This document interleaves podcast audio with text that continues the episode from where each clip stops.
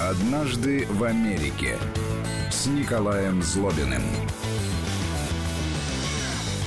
Здравствуйте, здесь в студии Вести FM Владимир Аверин, а в своем далеком заокеанском далеке писатель, профессор, политолог Николай Злобин. Здравствуйте, Николай. Здравствуйте. Всем добрый вечер. Ну, я понимаю, что после вчерашнего обращения господина Трампа к нации уже никаким анекдотом не развеселишь, особенно нашу публику постоянную, но тем не менее давайте не будем нарушать традицию. Ну, давайте, да. Я расскажу такой анекдот. Муж с женой играют в гольф. Ну, американская семейная пара играет в гольф. И неожиданно жена спрашивает: дорогой, а если я умру, ты снова женишься? Муж говорит: да нет, конечно, я не женюсь, ну что ты, я тебя так люблю, буду верен тебе всегда, даже после твоей смерти. Она говорит: нет, все-таки это неправильно, ты, пожалуйста, женись, я тебя прошу, а иначе, в общем, ты будешь несчастным, я хочу, чтобы ты был счастливым. Он говорит: ну ладно, если ты так просишь, то, пожалуй, женюсь. Проходит какое-то время, жена говорит: ну, ты позволишь ей водить мою машину? Муж говорит: нет, это будет неправильно, это же твоя машина. Жена говорит: нет, ты позволь ей водить мою машину, пожалуйста, мне будет очень приятно. Муж говорит: хорошо, я позволю, раз ты просишь. Проходит какое-то время, жена говорит: а ты разрешишь ей спать на моей половине кровати? Муж говорит: да нет, это будет совсем неправильно. Надо, наверное, будет купить новую кровать. Жена говорит: нет, пусть она спит на моей половине кровати, это правильно, ты привык к кровати, и все будет нормально, я так хочу. Муж говорит: ну хорошо. Проходит какое-то время, жена спрашивает: а ты ей позволишь играть моими клюшками для гольфа? Муж говорит: да нет, она же левша.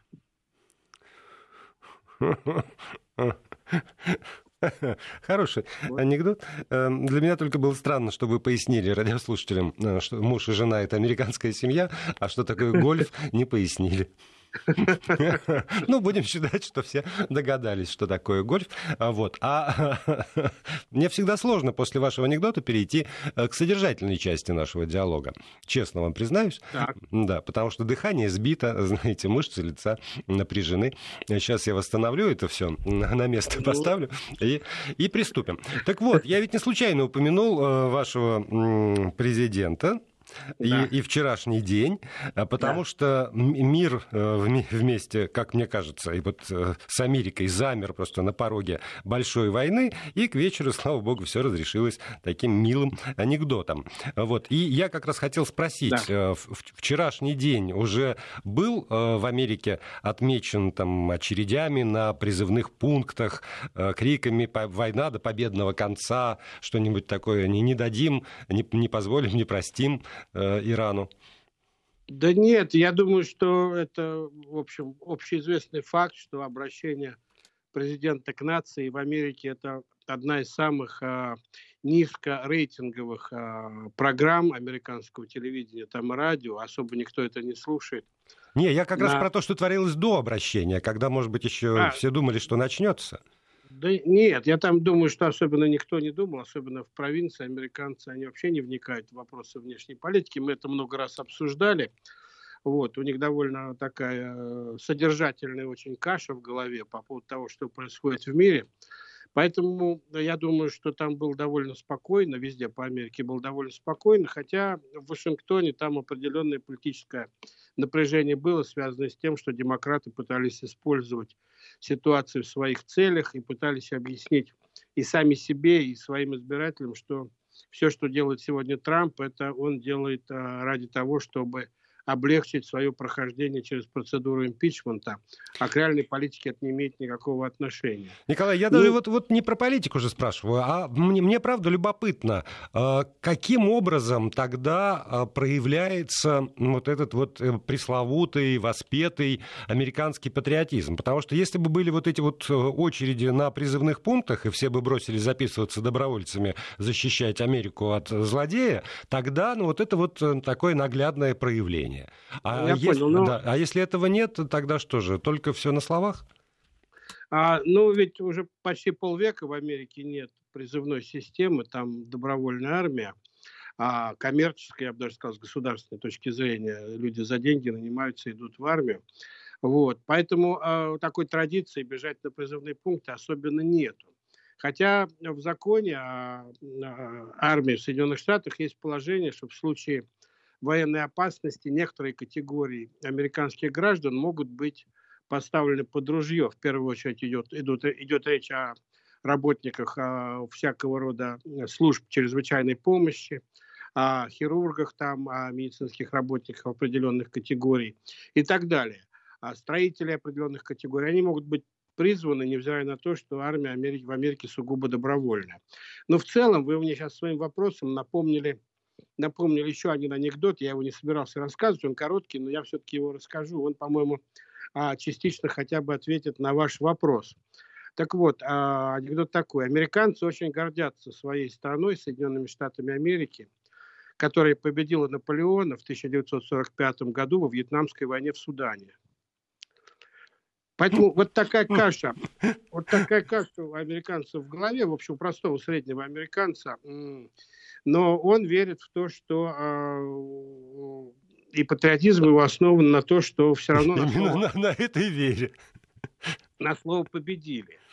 Мы как-то говорили, может быть, год назад о том, что Америка вообще страна, в отличие от многих других стран, в значительной степени сконструированная. Если другие страны там как-то эволюционно росли, там у них были разные эволюционные периоды, складывались, распадались всякие княжества, королевства, царства, там, то Америка, конечно, появилась в 1776 году в результате, в общем, довольно такого, что бы сейчас назвали, политических технологий, когда отцы-основатели собрались и, в общем, написали два документа: Декларацию независимости и Конституцию Соединенных Штатов, которые, собственно, положили основу создания государства. Они не фиксировали наличие государства, они не фиксировали то, что в Америке на этот момент есть. Американская конституция была создана как документ, на основе которого государство начало складываться.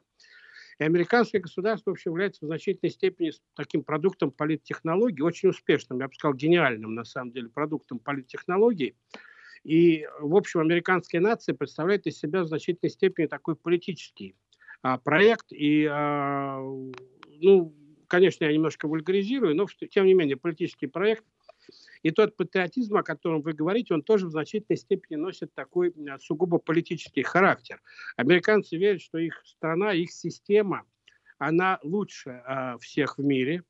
Она построена по иным принципам. Отцы-основатели были гениальные, так сказать, политтехнологи или визионеры политические.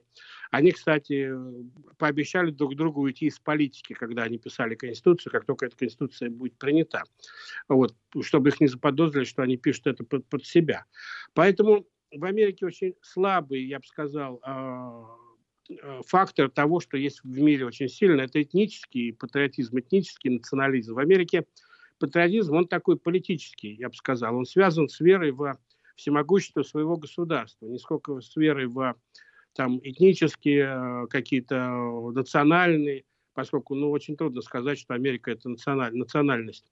А вот как политическая нация Америка верит в свое могущество. Это очень сильная сторона американского патриотизма. Это здорово отличает от того патриотизма, который отличается от того патриотизма, который есть во многих других странах. И в этом смысле очень интересно, что приезжающие в Америку иммигранты, а страна иммигрантов и практически вся Америка, там же за исключением, может быть, американских индейцев нет, а американцев, скажем так. Они же все американцы, приехавшие откуда-то, бабушки, прабабушки приехали откуда-то, и не такая большая история у Соединенных Штатов. Они все очень быстро вписываются в то, что называется американская нация. Все очень хотят стать американцами. Николай, простите, я вас прерву. И да. для чего? Когда вы говорите, что Америка как политическая конструкция сконструирована, выдумана сначала и потом реализован такой проект условного города Солнца, то можно ли говорить, что и патриотизм, который, опять же, там во многих других странах, что европейских, что азиатских, эволюционировал, как-то менялся на протяжении веков от подчинения суверену до почитания нации собственной, в Америке тоже был придуман вот такая формула патриотизма. была придумана, была сформулирована и была внедрена в сознание тех людей, которые там вот оказались на протяжении тоже последующего времени. Что этот патриотизм все-таки тоже от ума. Ну, он отчасти, конечно, был придуман, результат искусственных действий, может быть, не очень целенаправленных, но сами вы понимаете, когда люди принимают решение уехать из своей страны, эмигрировать куда-то и строить свою жизнь в другом месте, они сами себе, в общем, всю оставшуюся жизнь доказывают, что они приняли правильное решение, что эта страна лучше. И доказывают это своим детям и внукам по возможности, и внуки перенимают эту традицию. Это, во-первых. Во-вторых, вы знаете, вот у меня, например, мои дети ходили в нормальные американские школы и там продолжают ходить. И вот американская школа в этом смысле очень интересный полигон для того, чтобы понять, как это формируется. Потому что в американской школе американец, простой американец, сталкивается с огромным количеством детей, иммигрантов, детей, приехавших учиться жить там в Америку. Родители приехали жить в Америку. И он оказывается в школе, которая... в классе, который полон, в общем, ну, в значительной степени людей не американского происхождения, не родившихся в Америке, или родители не родились в Америке, или там вообще никто, первое поколение не американцев, первое поколение американцев. И ребенок, вот эта мысль о том, что все сюда приезжают, и все хотят попасть в Америку, и у меня полкласса людей, которые рвались в Америку и много лет, их родители старались там, кто-то легально, кто-то нелегально, платили большие деньги или пытались получить визу, выиграть там грин-карт в лотерею и так далее. Попасть в Америку у американских детей формирует такой вот подход к тому, что, может быть, мы действительно самая лучшая страна в мире, раз все сюда хотят попасть. Потому что, ну, отсюда никто, в общем, уезжать-то не хочет. У меня нет в классе, скажем так, размышляет американский ребенок, нет детей, которые вдруг уехали в другие страны, потому что там лучше жить. А вот сюда приезжают каждый год. Каждый год у меня там класс меняется, потому что приезжают новые дети, и они сами мне рассказывают, что, так сказать, они ехали сюда, потому что в Америке лучше. И хочешь не хочешь, сам начинаешь верить в этот месседж. И вот теперь считайте, так сказать, насколько он создан, насколько он естественный или насколько он неестественный. К этому же можно добавить то, что наблюдается в Америке очень хорошо, очень ярко, что в подавляющем большинстве иммигрантских сообществ иммигранты становятся очень быстро большими американцами и большими патриотами Америки, чем сами американцы, которые там родились. Ну, про это еще Ленин писал. Совершенно...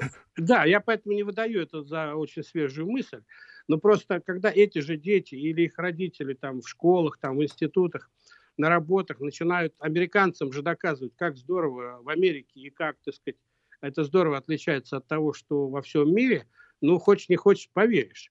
Тем более, что это не регулируется, там никто их не заставляет это говорить, никто не контролирует, что они там говорят. Это их, в общем, естественная попытка доказать самим себе, соответственно, и окружающим, что они приняли правильное решение, уехав туда. Может, оно и правильное. Но им надо еще постоянно, так сказать, об этом говорить, напоминать самим себе. И они вывозят туда своих бабушек, дедушек и устраивают их там, в общем, доказывая, что и бабушкам, дедушкам не поздно туда уехать и так далее. И когда ты говоришь, что вот, ну, вот как же так там американцы... Кстати говоря, это политический аргумент, который я часто выслушиваю, и американцы часто выслушивают, что американцы вообще не понимают, как работает этот весь мир, и не понимают разницу между американской культурой там, и европейской, китайской, там, арабской, менталитетом, историей, что они лезут в дела других стран, они действительно лезут в дела других стран и со своей американской меркой, и не понимают, что эта мерка там не работает, и что все страны отличаются друг от друга.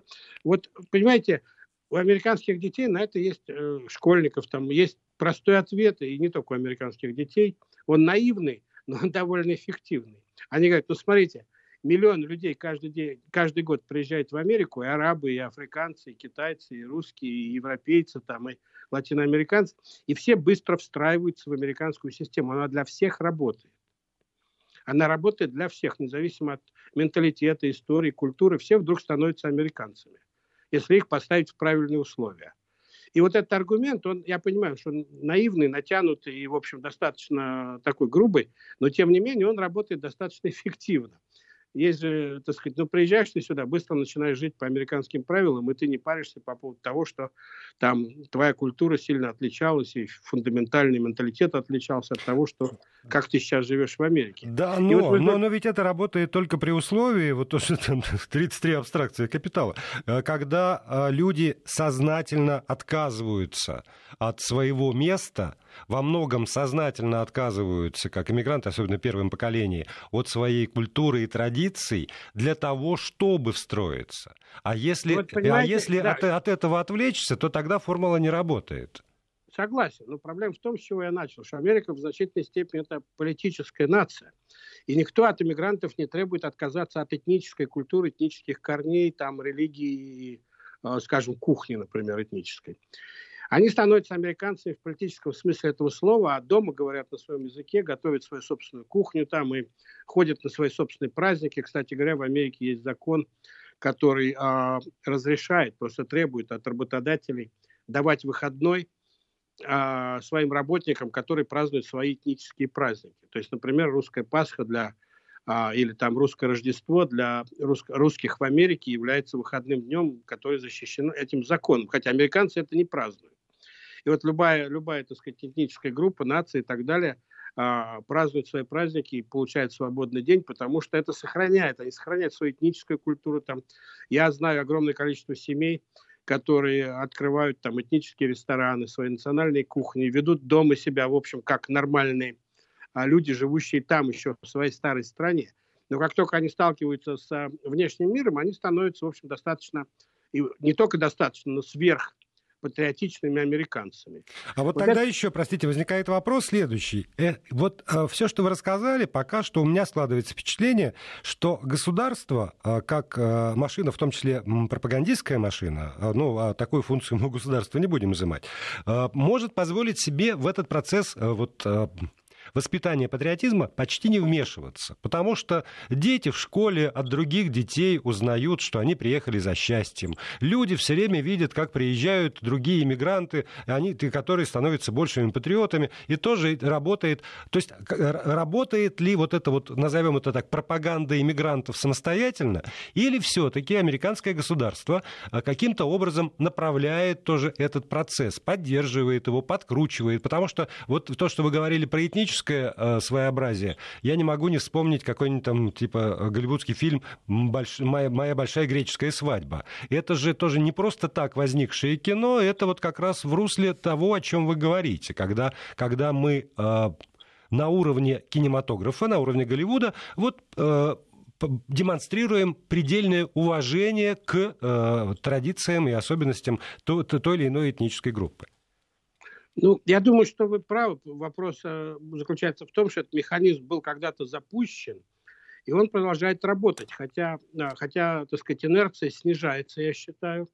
И вот тот запал патриотизма, ту дозу патриотизма, которую получали люди там 40, 70 там, лет назад, может быть, 100 лет назад, он сегодня слабее, безусловно. Но он продолжает существовать. И пока воспроизводится довольно активно. Я приведу такой пример. Он даже мне кажется немножко странным. В принципе, во всех американских публичных школах, почти во всех американских публичных школах, особенно начальных и средних школах, перед началом урока поется гимн американский. Где-то поется гимн, а где-то школьники приносят, как это по-русски называется, присягу верности. И вот я спрашивал у своих детей, у других американских детей, неамериканских по рождению детей, а как это происходит. Они говорят, вообще, в принципе, это делает кто хочет, остальные могут молчать, а кто-то встает и произносит, кто-то сидит и ничего не делает, кто-то вообще сидит в телефоне. Вот, понимаете, я думаю, что там 30 лет назад, 40 лет назад это было не так, это было достаточно более активно и массово. Но сейчас, да, полкласса сидит, ничего не делает и ждет, пока начнется урок, пока другие дети там с патриотическим выражением на лице, в общем, произносят слова присяги. Хорошо это или плохо, это другой вопрос. Но государство таким образом пытается участвовать в деле воспитания патриотического. Но, я повторяю, на мой взгляд, запал этого дела очень сильно упал.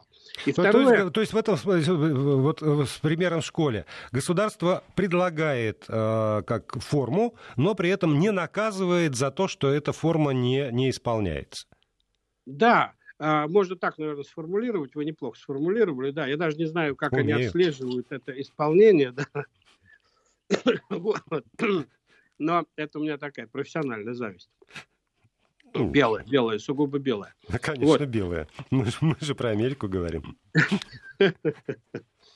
Но, тем не менее, вот такие вот вещи есть. И второе, что очень здорово помогает американскому патриотизму, это то, что государство передало его почти полностью бизнесу. Вот американские компании, они вообще сугубо патриотичные компании, и трудно стать американской компанией успешной. Ну, я имею в виду компании, которые продают массовые продукты, компании, которые связаны с массовым рынком, рекламой там, и так далее, если вы не демонстрируете постоянно свой уровень патриотизма. Государство их не заставляет. Но если ты хочешь продаваться, если ты хочешь, чтобы у тебя была хорошая репутация в глазах американских покупателей, ты становишься патриотом. То есть вполне нормально, так сказать, реклама американских машин, распродажа там какой-нибудь мебели проходит на фоне американских флагов или немножко утрированных звуков государственного гимна, например, Соединенных Штатов. Мы знаем все хорошо, что в Америке практически нет военных парадов, вот как российская, советская традиция. Но бывают парады там разного рода, проводятся в провинциальных городах, там, да и в Нью-Йорке на День Благодарения проводится большой парад.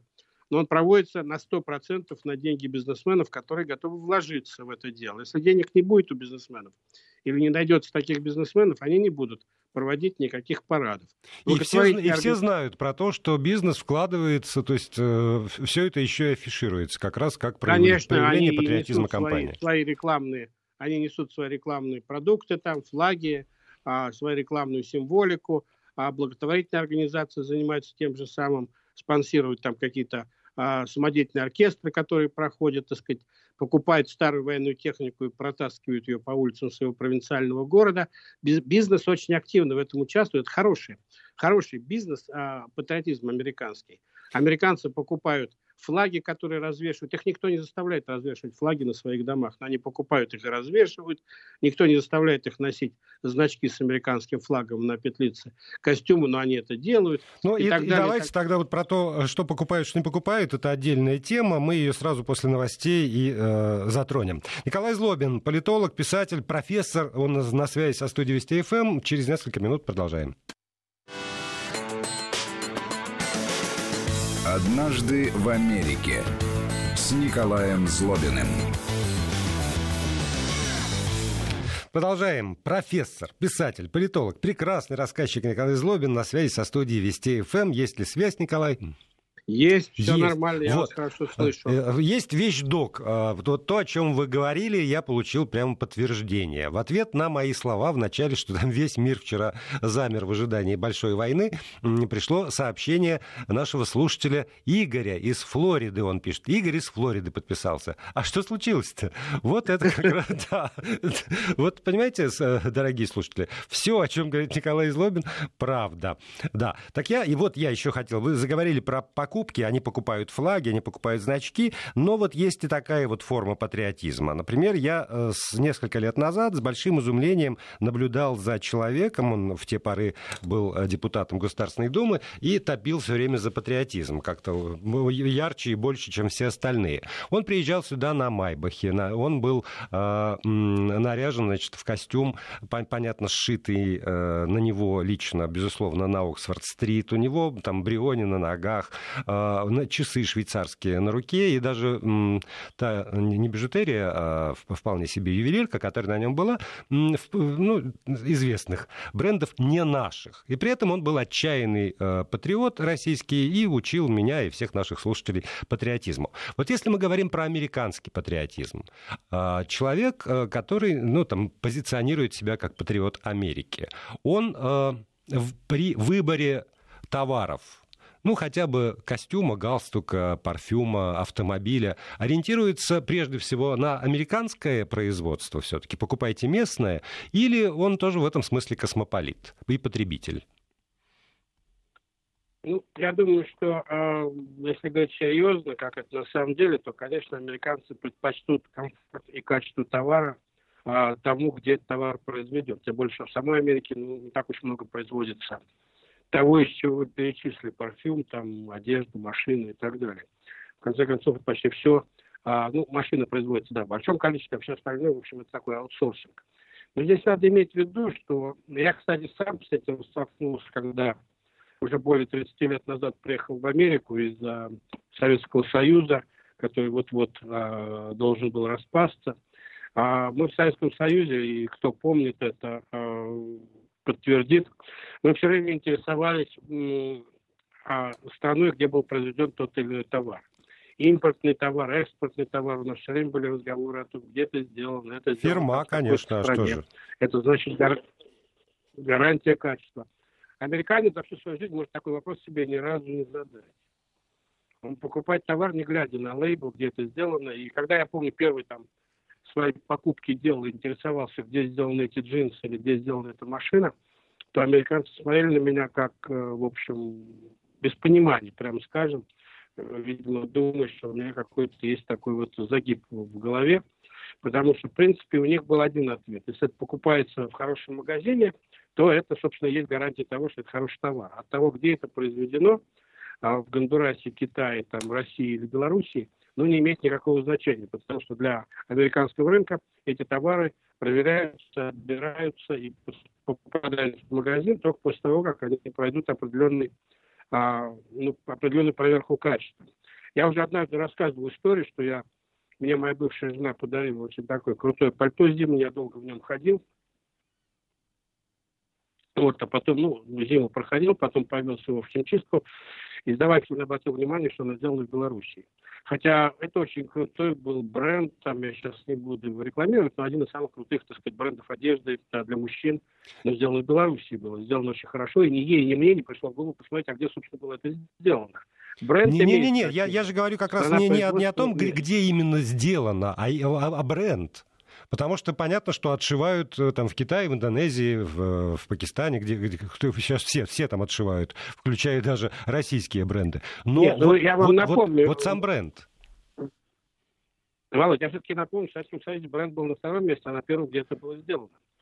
Потому что качество определялось страной производителя. Но как бы там ни было, нет, не будет американец выбирать именно американские бренды, тем более, что сейчас очень трудно сказать, что является американским брендом, а что нет. В конце концов, не этим определяется его патриотизм. Я вам приведу такой пример. Даже не пример, а расскажу историю. Я в свое время, очень много лет назад, писал книгу про президента Гарри Трумэна, сидя в архиве Трумэна. А он находится в маленьком городке в штате Миссури под названием Independence, штат Миссури, на границе со штатом Канзас. То есть он вообще в середине, в общем, кукурузных полей бесконечных. Там никакой цивилизации такой мегаполисной нету. И в основном фермы вокруг, маленькие городки. И жил я в то время в городе Сент-Луис, Миссури, который является самым большим городом штата Миссури. Там где-то, наверное, я сейчас не помню, но миль, наверное, 200. Мне надо было проезжать, чтобы попасть в этот городок. И вот прямо посередине этой дороги, которая шла через поля, несколько часов сплошных полей, располагался городок, который знает весь мир. Потому что этот город называется Фултон. Это Фултон, где Черчилль произнес свою знаменитую речь, где, в общем, обвинил Советский Союз в начале Холодной войны и выпускании железного занавеса. Фултонская речь Таумана 1946 года вошла в историю. Вот. Но и городок стал знаменит. Но когда я попал в этот городок, я увидел, что в этом городке стоит совершенно потрясающая церковь. Очень красивая церковь. Я поинтересовался ее историей. И вот она довольно типичная для того, что я хочу проиллюстрировать эту историю. Это лондонская церковь XII века, которая во время Второй мировой войны была уничтожена в результате немецких бомбардировок, и англичане хотели, в общем, ее... она не восстанавливаема была. Американцы решили купить эту церковь, они купили все эти камни, они переписали эти камни по номерам, так сказать, перевезли в Америку и сложили эту церковь XII века в маленьком городке Фултон, Миссури. А она там стоит до сих пор, любой желающий может поехать и посмотреть. Эта церковь знаменита тем, что ее перестраивал, реставрировал великий британский архитектор Кристофер Рэн.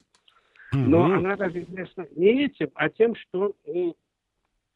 тем, что в этой церкви женился Шекспир и венчался Милтон. И, собственно, там до сих пор лежит эта венчальная книга, там есть фамилия Шекспира, и, в принципе, она так и функционирует до сих пор.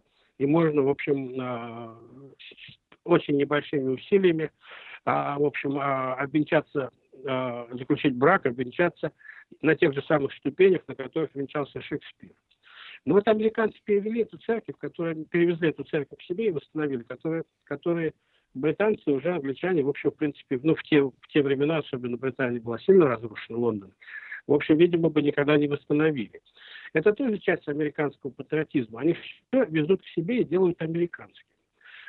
И вот один из менталитетов, таких частей американского менталитета, заключается в том, что если есть что интересное в мире, надо попытаться его купить и привести к себе, получить. И поэтому американские музеи полны всего того, что закупается по миру. Американцы ничего не продают, а все покупают. И если вы поедете по американским провинциальным музеям, вы будете поражены богатством коллекций, которые в них есть, не говоря уже про запасники, там, хранилища, но хотя бы то, что выставлено в залах. Просто залы ломятся от произведений мирового искусства, которые американцы собирают, и богатые американцы покупают и привозят, и фонды привозят, и благотворители привозят, и так далее. И это тоже часть американского патриотизма. Все лучшее в мире там скупить себе. И вот на фоне вот этого желания все лучше сделать американским, но теряется уже просто в брендах, там, в стране производителя, там, и так далее. Все лучшее должно быть в Америке, а если это лучшее в Америке нельзя воспроизвести и купить, то надо, построить хотя бы имитацию, того же не хуже.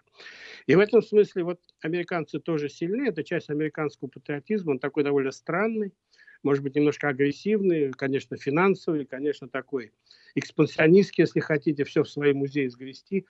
Я как историк могу сказать, какие замечательные американские архивы, какие богатые. Это просто мечта любого историка сидеть и работать в американских архивах, потому что, в общем, там можно писать книги обо всем мире, о каждой стране мира. Американцы все архивы скупают, цифруют их, переводят в цифру, там в электронные формы, выставляют в интернет довольно активно. Это тоже часть американского патриотизма, что ли, если хотите, академического исследовательства. Все должно быть ссылки на американские источники, на американские архивы, на американские музеи, на американские фильмы и так далее.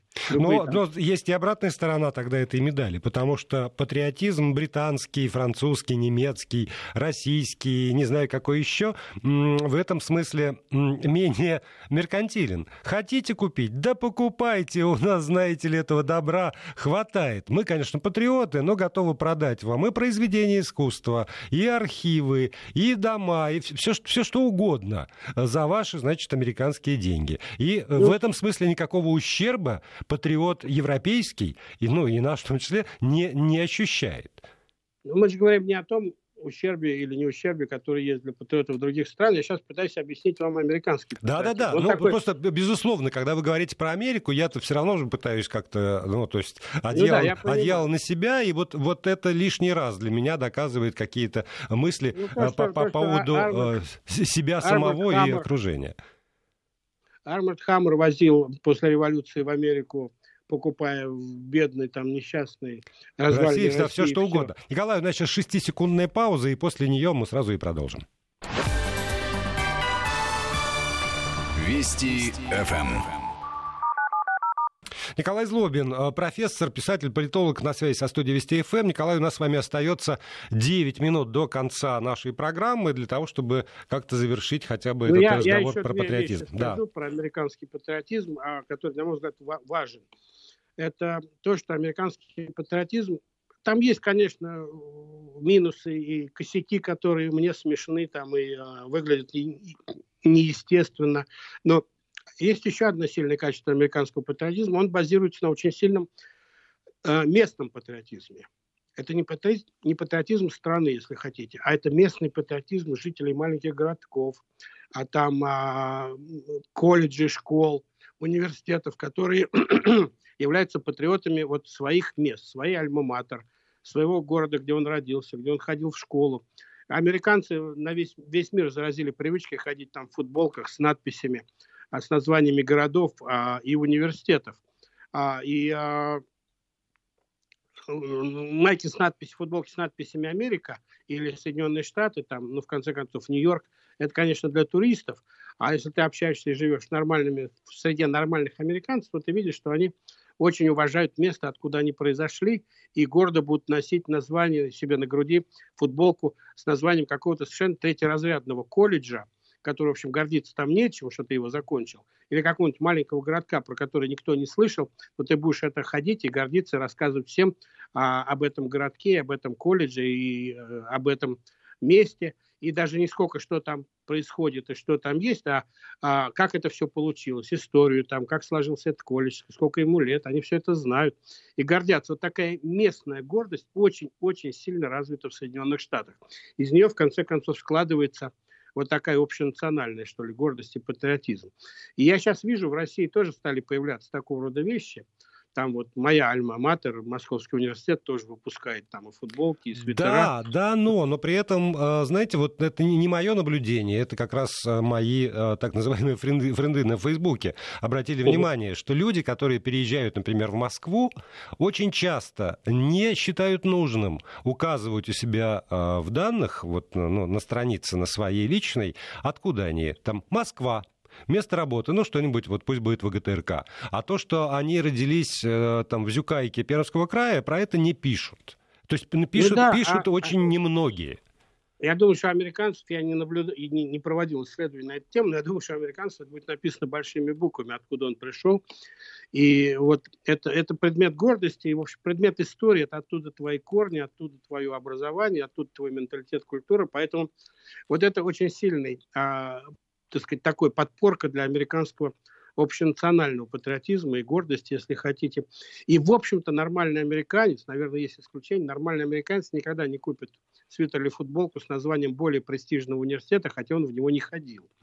А туристы это делают постоянно. Гарвардские футболки, там, Джордж Таун и так далее, раскупаются на ура просто туристами, которые заходят в эти магазины и все скупают. Нормальный американец это не купит, он будет гордиться той школой, который он закончил. И последний момент, который я хочу, хотя еще об американском патриотизме можно говорить много-много-много, и, может быть, в следующий раз мы продолжим, но еще одну вещь я хочу сказать. Это касается того, что все-таки американцы отчасти защищают себя и свои привычки, и свои скрепы, если хотите, хотя бы даже тем, что упорно, невзирая на то, что это очень неудобно, сохраняют, например, мили, а не километры. Они переходят на километровую систему, делая упор на свои автомобили и все свои гаджеты со счетами на мили. И на дюймы, там, ярды и так далее, и так далее. Хотя им самим это достаточно неудобно, особенно в условиях глобального мира. Но таким образом они вольно или невольно защищают и свои традиции, и свой рынок. Я напомню, что вся Соединенные Штаты Америки действуют в условиях 110-вольтового напряжения в электрической сети. И, в общем, они упорно... И я не вижу никаких даже дискуссий по поводу того, что поменять это на то, что есть во всем мире. Знаменитые плоские американские розетки и так далее. Очень много... Или система записи, видеозаписи, да, которые есть в Америке, и которые, в общем, сильно отличаются от того, что используют во всем мире. Может быть, японцы там еще используют свою систему. Но, как бы там ни было, американцы и не думают это изменить, считая, что или пусть мир изменяется под них. А им это помогает... сохранять вот свой рынок в определенной неприкосновенности от проникновения других товаров. Ну, им, конечно, помогает и то, что справа и слева по два океана, и в отличие там, от Европы или от России нельзя поставить тарелку особенно и слушать там программы телевизионные и радиопрограммы своих соседей. Но сейчас с интернетом эта проблема решается более легко. Но американцы все-таки предпринимают немало усилий для того, чтобы таким образом как-то защищать свой рынок и вот, сохранять ту атмосферу сугубо американскую, которая у них сегодня есть. Надо как-нибудь нам поговорить на тему, очень интересно, она меня очень интересует, американского антикварного рынка. Что такое вообще рынок, сравнительно антикварный рынок в сравнительно молодой стране? Я как большой любитель антиквариата очень изучал эту тему. Ну, кстати, после того, как все прочитали «Щегла», уже более-менее про антикварный рынок Америки какое-то представление получили. Но это тоже, в общем, часть американского патриотического такого вот... патриотической атмосферы, и надо на эту тему поговорить как-нибудь. Но я последнее, что скажу, что тоже является частью американского патриотического менталитета. Особенно это касается политиков, да и простых американцев. Американцы очень сильно критикуют свою страну. Очень сильно. Гораздо сильнее, чем это делают россияне, там несравнимо. Конечно, но потому что критика — это как раз антипатриотизм. Да. Патриот да, не конечно. Может критиковать свою страну. Да, я понимаю ваш сарказм. Но это не сарказм, это констатация факта. Но американцы практически никогда не критикуют свою страну за рубежом. Вот это тоже очень отчетливо видно. Выезжая за рубеж, американские политики очень мягко, скажем так, и некритически отзываются и о своем президенте, и о своей, его политике, там, и о своих политических противниках. Как только они возвращаются в свою страну, тут же начинается просто, так сказать, бой политический. И критика выше крыши зашкаливает, но тут же, пересекая границу обратно за рубеж, они прекращают это дело. Потому что это тоже часть того, что является частью вот американского менталитета. Критиковать надо внутри, где ты, кому это важно, кому это интересно, критиковать самих себя. Я помню с раннего детства. Я тоже могу выйти на Красную площадь и сказать, что президент Никсон дурак, понимаете? Совершенно верно. Поэтому для американцев зачастую очень непонятно, хотя в Вашингтоне уже все привыкли, что к ним приезжают люди со всех стран мира, которые именно Вашингтон выбирают как место покритиковать свою страну, откуда они только что приехали. Но сами американцы, в общем, это не делают, что тоже, в общем, говорит об определенном... отличий, что ли, их политической культуры. Это не сразу видно и не сразу понятно. Мне тоже это не сразу удалось осознать и увидеть, но кто наблюдает за американской политикой или за американской культурой, может посмотреть за выступления американцев за границей. Они достаточно патриотичны. Выехал за границу, поддерживая свою страну. Въехал внутрь страны, критикуя свою власть как угодно. Американцы, конечно, критикуют свою власть со страшной силой, но только они выезжают за пределы страны, они начинают поддерживать свою страну. Потому что страна не предмет критики, власть предмет критики, страна не предмет критики. А когда ты выезжаешь за пределы своей страны, ты становишься иностранцем в другой стране, ты критикуешь уже не власть, а свою страну, вольно или невольно. А это делать, по мнению американцев, нельзя. Ну, тут я не буду спорить с американцами. Пока мы с вами разговариваем, наши слушатели очень активно присылают какие-то и курьезы, связанные с американским патриотизмом. Все быстро погуглили. Какие-то парады в университетах, очень забавные, какие-то еще там выступления политиков. Ну и, конечно же, очень много всего, что критикует Америку как мирового жандарма. Но у нас действительно будет возможность поговорить в следующей программе, продолжить эту тему. Спасибо огромное. Николай Злобин, профессор, писатель, политолог в своем Вашингтоне, несмотря на разницу во времени, вместе с нами. «Однажды в Америке» с Николаем Злобиным.